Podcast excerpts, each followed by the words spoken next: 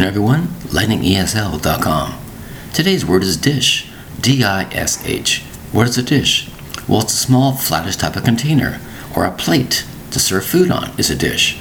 Also, when you go to a restaurant, have food prepared for yourself. What dish do you have there? What's on the menu today? That's also called a dish. So it can also be a physical plate. It can also be what's on the menu, what type of food are you serving. I've also heard the expression, the word dish, describing a very pretty girl. That's right, it's called such a dish.